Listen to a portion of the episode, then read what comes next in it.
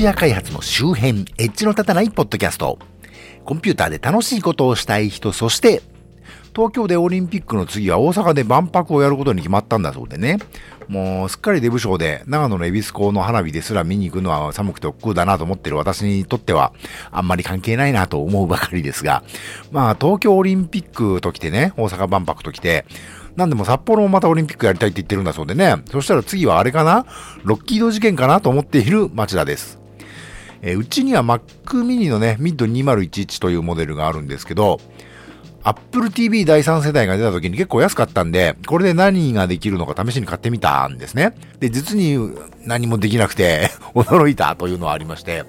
確か当時単独では YouTube 見るぐらいで、アメリカのいろんな動画サービスは対応してたっぽいんですけど、まあ日本語字幕が出るでもなし、その辺はまあ動きはしても面白くはないわかったわけですね。あの、まあしばらくしてフールが始まって、今では Amazon プライムビデオも、あの、Netflix もね、見れるようにはなってますけどね。当時はできることが何にもなくて、で、Mac で常時 iTunes が同じ部屋で動いていれば、同じネットワークで動いていれば、それと繋げて音楽聴いたり動画を見たりできるっぽいということが分かりまして、じゃあちょっと高いけど Mac mini 買って常時 iTunes を動かしておけばいいじゃないかと思いましてね。で、その頃は iPhone のバックアップも iTunes がないとできませんでしたからね。で、まあそんな感じで自宅のメディアサーバーとして Mac mini を稼働させていたんですよ。で、これ思いのほか良くてですね、普段あの PC でね、家庭用サーバーを立ててる人いるんじゃないかと思いますけど、それよりいいんじゃないかという気がしますよ。えー、最近新しい Mac mini も出たようですしね。で、メリットの1が、えー、とにかく静か。実はその前に黒、黒落とし工の黒箱っていう自作ナスキットを使っていたんですけど、これ結構ファンの音がうるさかったっていうのはあります。で、それと比べても静かだしね、見た目もかっこいいしっていうのはあります。で、メリットの2が、えー、常時稼働してなくていいってことですね。あの、サーバーなんだから常時稼働してるのは当たり前じゃないかと思うと思うんですけど、Mac mini の場合はですね、スリープというかサスペンドさせておけばいいんですよ。で、サーバーなんで、あの、MacOS のコントロールパネルの共有ってやつで、ファイル共有とか動画共有とか設定しておくわけですが、それをやっておくと、あの、サスペンドしている状態でも、他のマシンからね、あの、ファイル共有とかにアクセスしに行くと、自動的にレジュームして、あの、接続されるんですわ。で、これうまく動くときと動かないときがあるんで、おかしいなとは思ってはいるんですけど、まあ結構動くんでね、普段はサスペンドさせておくと、そうするとだいぶ静かだし、電気代もだいぶ節約できるんじゃないかと思いましてね。ただ、この Mac mini をサーバーにしててデメリットもありまして、そのデメリットの1が、えー、ファイル共有の互換性問題がありまして、Mac のファイル共有は SMB2 以降のね、プロトコルらしいんですけど、まあ案外 Mac mini のね、共有フォルダに Android とかのアプリから結構接続できないんですね。たまにうっかりできることもあるんですけど、まあうっかりぐらいで、あの、できないことの方が多いんですね。で、ファイルサーバーとしてがっつりファイルにアクセスしたいって時はほとんど Mac か Windows からなんでね、そんなに困らないといえば困らないんですけど、メディアサーバーとして使ってるわけでね、例えば手元の Kindle Fire タブレットからとか、テレビにつなげた Fire TV とかからもね、Mac mini 上の動画ファイルが見れれば便利なんだけど、共有ファイルのアクセスがまあうまくいかないことの方が多いんですね。で、メリットの2が、なんだかんだ言って2011年のハードなんで、だんだんパフォーマンスが問題になってきてるんですね。ちょっと何かやるたんびにビーチボールマウスがぐるぐるぐるぐるぐるぐるするようになって、なんだこれ買ったらいいなと思ってまして。で、今年リリースされた MacOS の最新バージョンのモハベがね、あの、 Mid 2011のこの Mac mini をサポートしなくなりまして、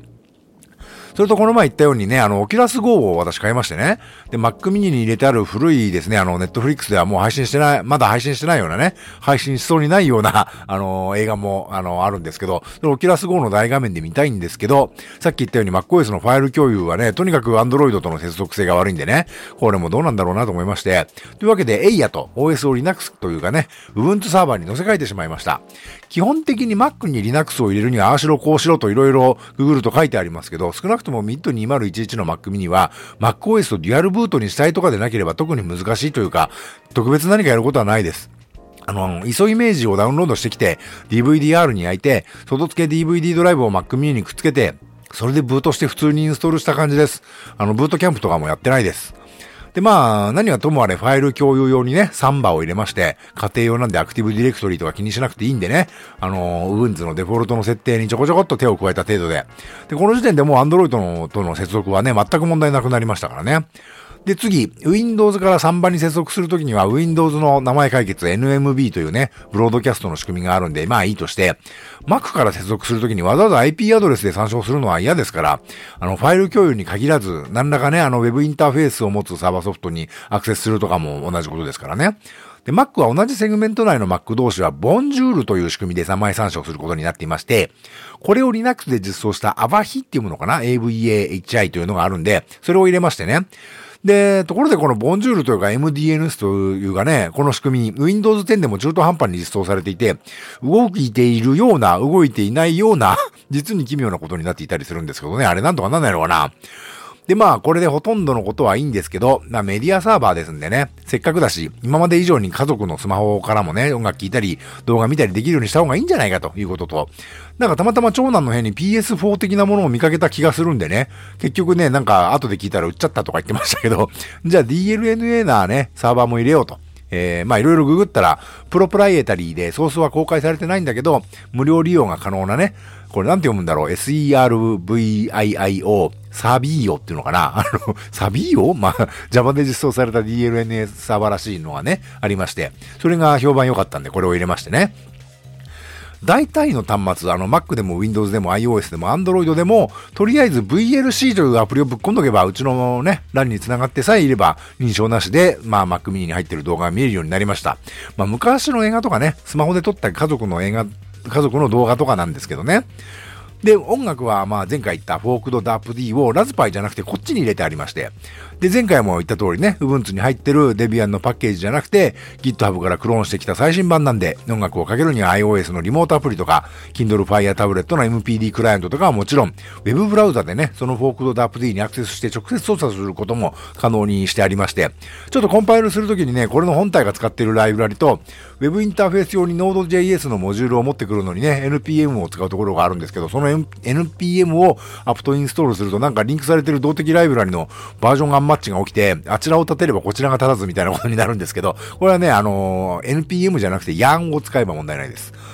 で、えー、クライアントなんだけど、今まで Apple TV 第3世代から使うことが多かったんだけど、まあ、前回言ったようにね、これとフォークドダープ D はあんまり接続性というか親和性良くないんで、まあさすがに Apple TV の第3世代をね、あの、使い続けるのももうどうなんだよってのもありましてね。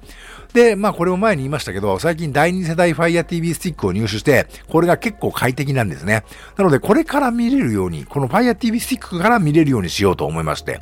まあこれもさっき言った VLC というね、無料アプリを入れとけば大体音楽も動画もその分 Mac mini にね、あのー、アクセスして見れるんだけれど、ちょっと困ったことに、あの、ほんのいくつかね、ドルビー音声の動画ファイルがあるんですけど、それがステレオ音声にミックスダウンされちゃうんですね。これクライアントの VLC の問題っぽいんですけど、まあ別にうちは5.1チャンネル環境とかにしてるわけではないんで、どうでもいいといえばどうでもいいんだけど、まあシアターアンプは入れてあってね、あのー、3.1チャンネルにはなってて、あの、後ろのスピーカーがないぐらいなんですけどね。で、アンプの機能で壁の反射とかを利用して疑似5.1チャンネルみたいなサラウンドにもできるようにはなってるんで、できれば元の5.1チャンネルのね、音声で再生できた方がいいっちゃいいわけです。それと、なんだかんだスマホで見てた YouTube の動画とかね、あの、聴いてた音楽とかを AirPlay で Apple TV に飛ばしてテレビの大画面で見たり聞いたりっていうのも、あのー、ホームシアターアンプで聞いたりとかいうこともやってなかったわけではないんで、Apple TV を引退させるんだったらさせるでね、その代替手段は必要かなということがありまして、で、Fire TV 用のアプリでエアレシーバーってアプリがありましてね、これお値段は305円今してましたけど、これを入れると、あの、これを Fire TV スティックに入れると、まずこいつが DLNA やサンバのクライアント機能があって、音声も VLC みたいにですね、強制にチャンネルミックスされないんで、いい感じなわけです。さらに AirPlay のレシーバー機能も持ってましてね、あの、普通に iPhone の画面のミラーリングとかもできます。で、ただ私は iPhone SE なんでいいんですけど、最近のでかい画面の iPhone はちょっと気持ちテレビ画面に収まらない感じらしいですね。Apple TV と完全に同等というわけではないみたいなんで、そこらあたりはご注意ください。あとこれ YouTube のテレビ用クライアントの機能もあるんですけど、一つ前の画面に戻る機能が実装されてないっぽいので、残念ながらもう一歩実用的じゃないですね。まあその辺はおまけ機能でしょうね。で、まあそんなわけで動画はそのアプリのね、あの、そのアプリで大体再生できると。もちろん音楽も DLNA で再生できるんですが、えー、さらに AirPlay に対応しているんで、その iPhone の画面や音楽を共有することもできるし、そのさっき言った、前回紹介したように、あの、フォークド DAPD の出力先がね、AirPlay として指定できるんで、それ、そいつを指定することもできるわけです。で、うちは AirPlay については常時稼働しているラズベリーパイにもシェアポートシンクというソフトを突っ込んであって、これはデビアンというかラズベリー、ラズピビアンに含まれているあのパッケージをアプトで入れるだけでいいんですけど、そいつが受信して実際の音声は Bluetooth で繋がっている Amazon Echo で鳴るようになっているんでね、ちょっと BGM 的に簡単に聞きたいなって時は Amazon Echo に飛ばして、もうちょっと豪華な音で聞きたいなって時はテレビつけてホームシアターアンプで聞くという感じにできるようにしてます。で、最大の問題はこの Mac mini を常時稼働させておいていいのかという問題ですね。さっきも言いましたけど。今まで MacOS の時は常時稼働してなくていいところが良かったのに、それができなくなるのはちょっと痛いというかね。じゃあそもそも常時稼働してるラズベリーパイに外付けハードディスクつなげて、そいつをメディアサーバーにすればいいんじゃないのって話にもなっちゃうわけですね。で、これをあえて分けているのはメディアサーバーたる Mac mini はね、あの、ラズパイよりもうちょっと性能がいいんで、あの、あと、ね、少しマシだろうっていうことと、普段はサスペンドをしてさせとけるからっていうね、ポイントがあったわけで、そこの普段サスペンドしとくっていうところはね、ちょっと譲れないなというわけで、いろいろ調べてみましてね。まず、Ubuntu on Mac mini、あの、普通の PC で動いてる Linux と同様に PM サスペンドコマンドでサスペンド状態に入ることが分かりました。で、その状態の Mac mini に Wake on LAN パケットを送ればレジュームすると。で、ただし一般的な PC と違うのはね、シャットダウン状態のところにウェイクオンパケットを送っても、自動的には起動してくれないようです。これは最近の Mac 全機種共通の仕様のようですけどね。でさらに MacOS の時はスリープ状態の時にファイル共有とか画面共有とかにアクセスすると、 Wake-on-LAN パケットをわざわざ送らなくても自動的にサスペンドする機能、サスペンドじゃない、レジュームする機能があったけれど、あれはどうなってるんだと思いまして、それを調べたら、アップル製品には共通して Bonjour Sleep Proxy という機能があることが分かってきました。これはね、 LAN 内にいる Mac のどれかか Apple TV が Bonjour Sleep Proxy サーバーというものに自動的になっていまして、そいつがどのマシンがどの IP アドレスや Mac アドレスを持ってるか実は覚えてるらしいんですね。で、サスペンド中のマシンにアクセスしようとして、どれかクライアントが、あのー、ね、アクセスしようとすると、あの、ボンジュールの名前解決が走るんで、それを察知して寝ている子にね、ウェイクオンランパケットを送って起こしているということのようです。僕はなんか特別なね、ハードで特殊なことやってるのかと思ったらね、全部ソフトでやってるんですね。さすがアップルですね。で、その仕組みをあの再現実装しているオープンソースソフトがありまして、あのー、で、うちを引退させたいとは思いつつ Apple TV 第3世代いることはいるんでね、まあサーバーはとりあえずそいつにやってもらいまして、クライアント機能を試そうと思いまして、スリーブプロキシークライアントというソフトが GitHub にあったんで、それを試してみました。で、これをね、Ubuntu on Mac mini に仕込んで、PM サスペンドコマンドからサスペンドさせます。で、少し経ってから手元の MacBook ファインのね、ファインダーでネットワークのところを見に行くと、まだその Mac mini が消えてないんで、なのでそこをアクセスしに行くと、確かに自動的にレジュームしてきます。おおと思いまして。ただ本来の MacOS の時は画面共有の VNC アクセスとかね、SSH アクセスした時も自動レジュームしたんですけど、これ VNC はね、あの、サーバーなんで X 入れてないんでわからないんですけど、SSH アクセスしようとすると勝手にレジュームってことはね、してくれないみたいですね。あと DLNA とかね、そういうのもね、あの DLNA はそもそもユニバーサルプラグプレイなんで、そもそもブロードキャストをしてないとダメじゃないのってのはあるんでね、無理があるんですけど。というか、多分、ボンジュールにこのマシンはこのサービスが動いてるぞって登録される仕組みがあるんですけど、Linux でアバヒで使ってる分には全部が登録されるわけではないんでね、まあ自分で頑張って設定ファイル書けば登録するようにはできなくはないんですけど、つまりそこに登録されていないサービスにアクセスしようとしてもレジュームするわけではないんですね。さらに、つまり Apple TV か他の Mac が動いてることが大前提なので、せっかくサーバー OS を Linux にしたのに Apple 依存が抜けてないですしね、これじゃあ。この機能が動いたり動かなかったりするってのも、あの、最初の方で言いましたけど、つまりこの仕組みと関係ない Windows クライアントから動かないってことだったのかと思いましてね。で、さらに、じゃあそのスリーププロキシサーバーは、あの、スリープしたマシンをいつまで覚えているのかという問題もあって、まあ、どうやら数時間程度らしいんですね。数時間以上寝てるマシンについては忘れる前に一回起こしに行くみたいなんですね。で、起こされた人はまた登録してもらうと。で、つまりどうやら数時間おきに強制レジュームしてるっぽいんですね。どうもね、前からうちの Mac mini 誰も使ってない時間に勝手にレジュームしてる気がするなと思っていたんですけど、そういうことのようですね。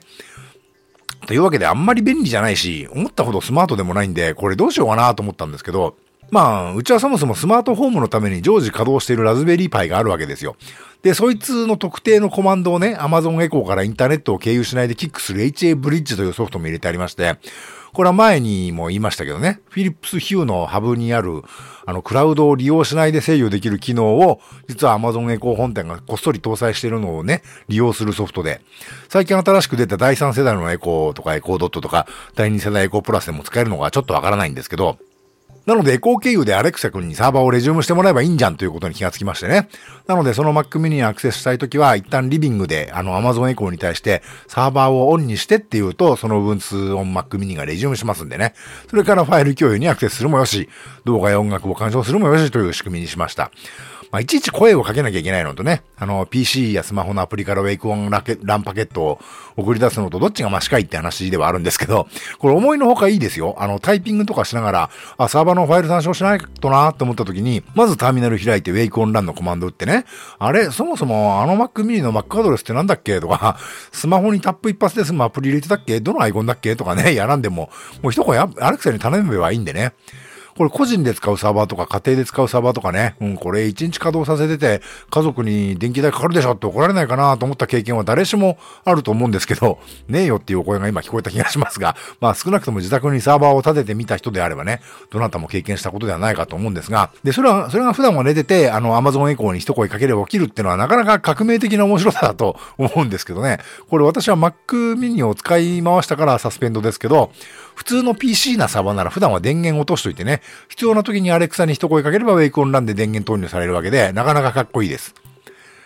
もし Mac mini がいよいよ老朽化してね、ヘッドレスサーバーとしても、すら、あのー、性能足りんなってなっても、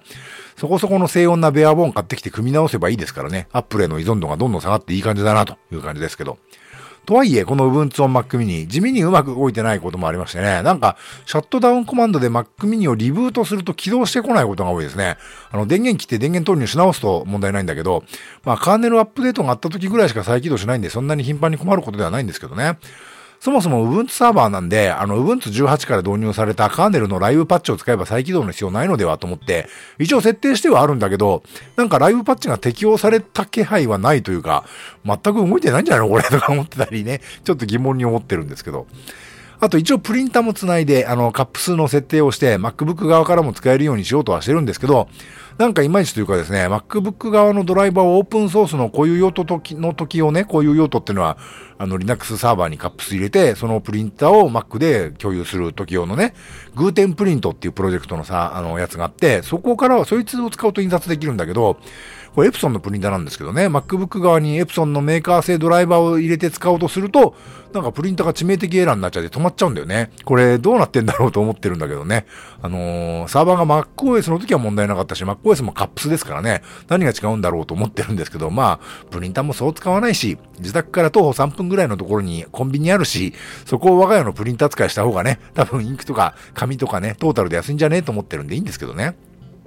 あと、ま、シェルスクリプトを組んでましてね、あの、ネットスタット -i の出力を見て、20分の間に1分あたり 60kB ぐらい以上のね、ネットワークトラフィックがなかったらサスペンドするっていうシェルスクリプトを組んで、システム D から常駐させてます。なので、音楽とか映画とか異調子で干渉してると、それなりのネットワークトラフィックが発生してるんで問題ないけど、それら辺を止めると割と速やかにサスペンドしてね、また干渉したいときは Amazon エコーにサーバーを起こしてもらってまたかけるって感じですね。そんなわけで、あのー、アマゾンエコーに行ったら電気つけてくれるとかね、そうでなくても部屋が暗くなったらセンサーで感知して電気つけるとかはラズパイでやってますけど、外付けハードディスクに貯めてある音楽やら、ね、動画やらをかけるってのは Mac mini でね、あの、こっちも Linux ですけど、そっちでやるという風に分業状態になってます。ラズパイに外付けハードディスクつけてね、全部、あの、ラズパイでやってもいいんだけど、やっぱちょっとラズパイはネットマーク、ネットワーク周りの性能とかがまだ弱いんでね、もうちょっとだけとはいえ少し性能が増しの Mac mini があるんで、まあ使わないと余っちゃうっていうのもあるんだけど、そっちでやるってことにするとね、電気代の心配とかがちょっと減っていいかなという塩梅です。はい。というわけで今回はこの辺で。最近 Spotify でこの番組をフォローしていただいている方が結構増えてきてましてね、結構つっても30人とかなんで、あの、よその人気番組に比べたらね、全く大したことないんでしょうけど、こう数字で見えるっていうのは嬉しいもんですな。あの、Spotify でこの番組をお聞きいただく場合は、Spotify の検索窓にエッジのタタ、エッジがカタカナで、のタタをひらがなで入力すると出てきますんで、え出てきたのを選んで、あの、ハートマークのところをタップというかクリックしておいていただけると便利かと思いますよ。あの、ツイッターなどなど、えー、ソーシャルでハッシュタグなどをつけていただける場合は、シャープにひらがなで、のたたとつけていただけるというのではないかと思います。というわけで今回はこの辺で。ではまた。